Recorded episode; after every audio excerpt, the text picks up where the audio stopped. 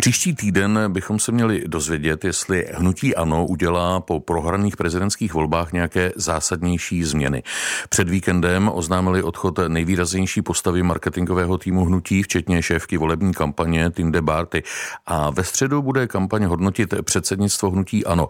Jejím členem je i jeden ze dvou hlavních kritiků Andreje Babiše, moravskosleský hejtman a místopředseda hnutí ANO Ivo Vondrák, který už dal svou funkci k dispozici a tvrdí, že uvnitř hnutí mají slovo jen tři lidé. Kromě Babiše ještě Alena Šilerová a Karel Havlíček. Ten si tento ale vidí jinak. Já bych neřekl, že jsem jediným nebo jedním z těch třech lidí, kteří mají slovo. Já jsem se do toho hodně ponořil, ve sněmovně opravdu úřaduji každý den eh, od rána, od rána do večera, potkáváme se s panem předsedou, takže je pravda, že eh, ta eh, spolupráce je možná větší než ti, kteří jsem jenom dojížděl. Andrej Babiš řekl tento týden Mladé frontě dnes, že, že chce, cituji, v politice určitě nějakou formou zůstat.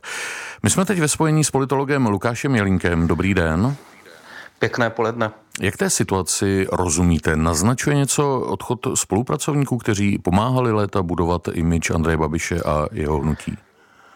Hnutí ano se ocitlo v komplikované situaci, kdy dokáže sice nabalovat nové a nové voliče, stejně tak jako Andrej Babiš to předvedl v prezidentských volbách, ale nedokáže tady tento potenciál přetavit v potenciál koaliční, kdy hnutí ano schází partneři, poněvadž je do značné míry eh, Andrej Babiš a jeho politický styl odrazuje. Pokud se hnutí ano chce vrátit zpátky eh, k tomu projektu Catch All Party, který, která dokáže obsáhnout široké spektrum voličů, tak pochopitelně musí něco udělat s tím svým současným profilem, který působí spíš jako profil strany radikální, někdy i antisystémové systémové, tak jak to vyplynulo i z kampaně Andreje Babiše. No a v takové situaci je střídání toho marketingového týmu vlastně jakoby první vaštovka, protože těžko očekávat nějaké nové přístupy, nové impulzy od lidí, kteří už dělali deset let marketing nějakým ustáleným způsobem. Takže zdá se, že i hnutí ANO si uvědomuje, že nějakým, nějakou cestou se proměnit musí. Říkáte nějakou cestou. Jak tedy přemalovat ten vývěsní štít? Nebo jak líčit ten nový obraz? Bude to velmi obtížné, protože vlastně tou nejtoxičtější osobou uvnitř hnutí ano je samozřejmě samotný Andrej Babiš, eh, se kterým spousta politiků odmítá spolupracovat. Na druhou stranu je to výborná, eh, výborná, výborný tahač eh, na voliče, protože jak je vidět na těch kontaktních kampaních, které Andrej Babiš umí, tak dokáže mobilizovat voliče, dokáže přitáhnout k, k volbám i ty, kteří jinak volit nechodí, kteří mají pocit, že jejich eh, sociální ekonomická situace je bezvýchodná a to je pro každou politickou stranu takovýto politický lídr dar.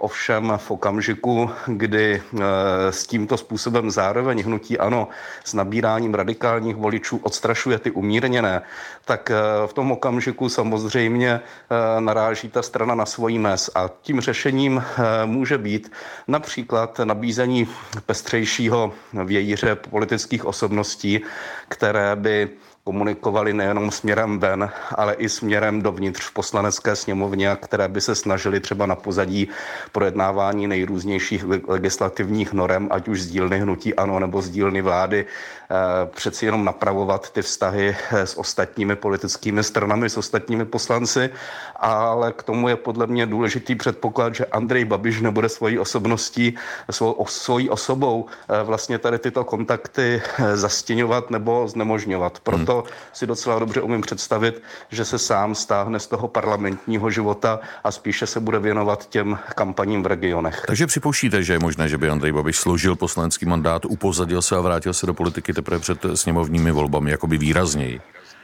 Ano, on může fungovat dál jako předseda hnutí, anebo jenom jako čestný předseda, anebo jenom jako volební lídr nebo kandidát na premiéra. Stejně tak se může říct, že kandidát na premiéra hnutí ano představí až po volbách, ale každopádně Andrej Babiš to, co ho baví, protože jeho známí a přátelé přiznávají, že tolik těch koníčků zase nemá a politika je v současnosti jeho koníčkem, tak to, co ho baví a to, co mu jde, je pohyb v terénu mezi lidmi. Tuto práci on odvádět může, ovšem v těch těch parlamentních lavicích nejspíš už se budou profilovat nějací noví lídři, kteří, když už ne v příštích, tak přes příštích volbách by od něj mohli tu taktovku převzít, protože samozřejmě pro ně je podstatné, aby hnutí ano politicky přežilo i Andreje Babiše. Nabízí se to nějaká paralela s Jaroslavem Kačinským, který byl léta faktickým vůdcem polské strany práva a spravedlnost bez oficiálních funkcí?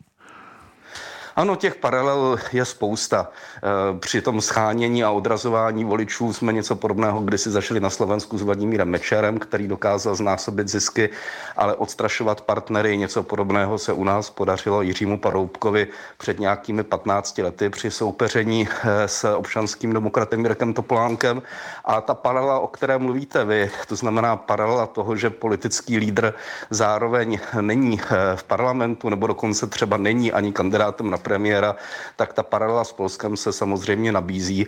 V Polsku to právo a spravedlnosti už eh, několik let velmi úspěšně funguje, kdy na jedné straně pan Kačinský tahá za nitky, eh, ať už v pracovně premiéra nebo v pracovně prezidenta, přitom sám buď to žádnou oficiální funkci nemá, anebo je vicepremiérem podle momentální konstelace a tímto způsobem si dokáže obsluhovat eh, právo a spravedlnost svůj elektoráty, koaliční partnery. Něco podobného se může zopakovat i s hnutím ano.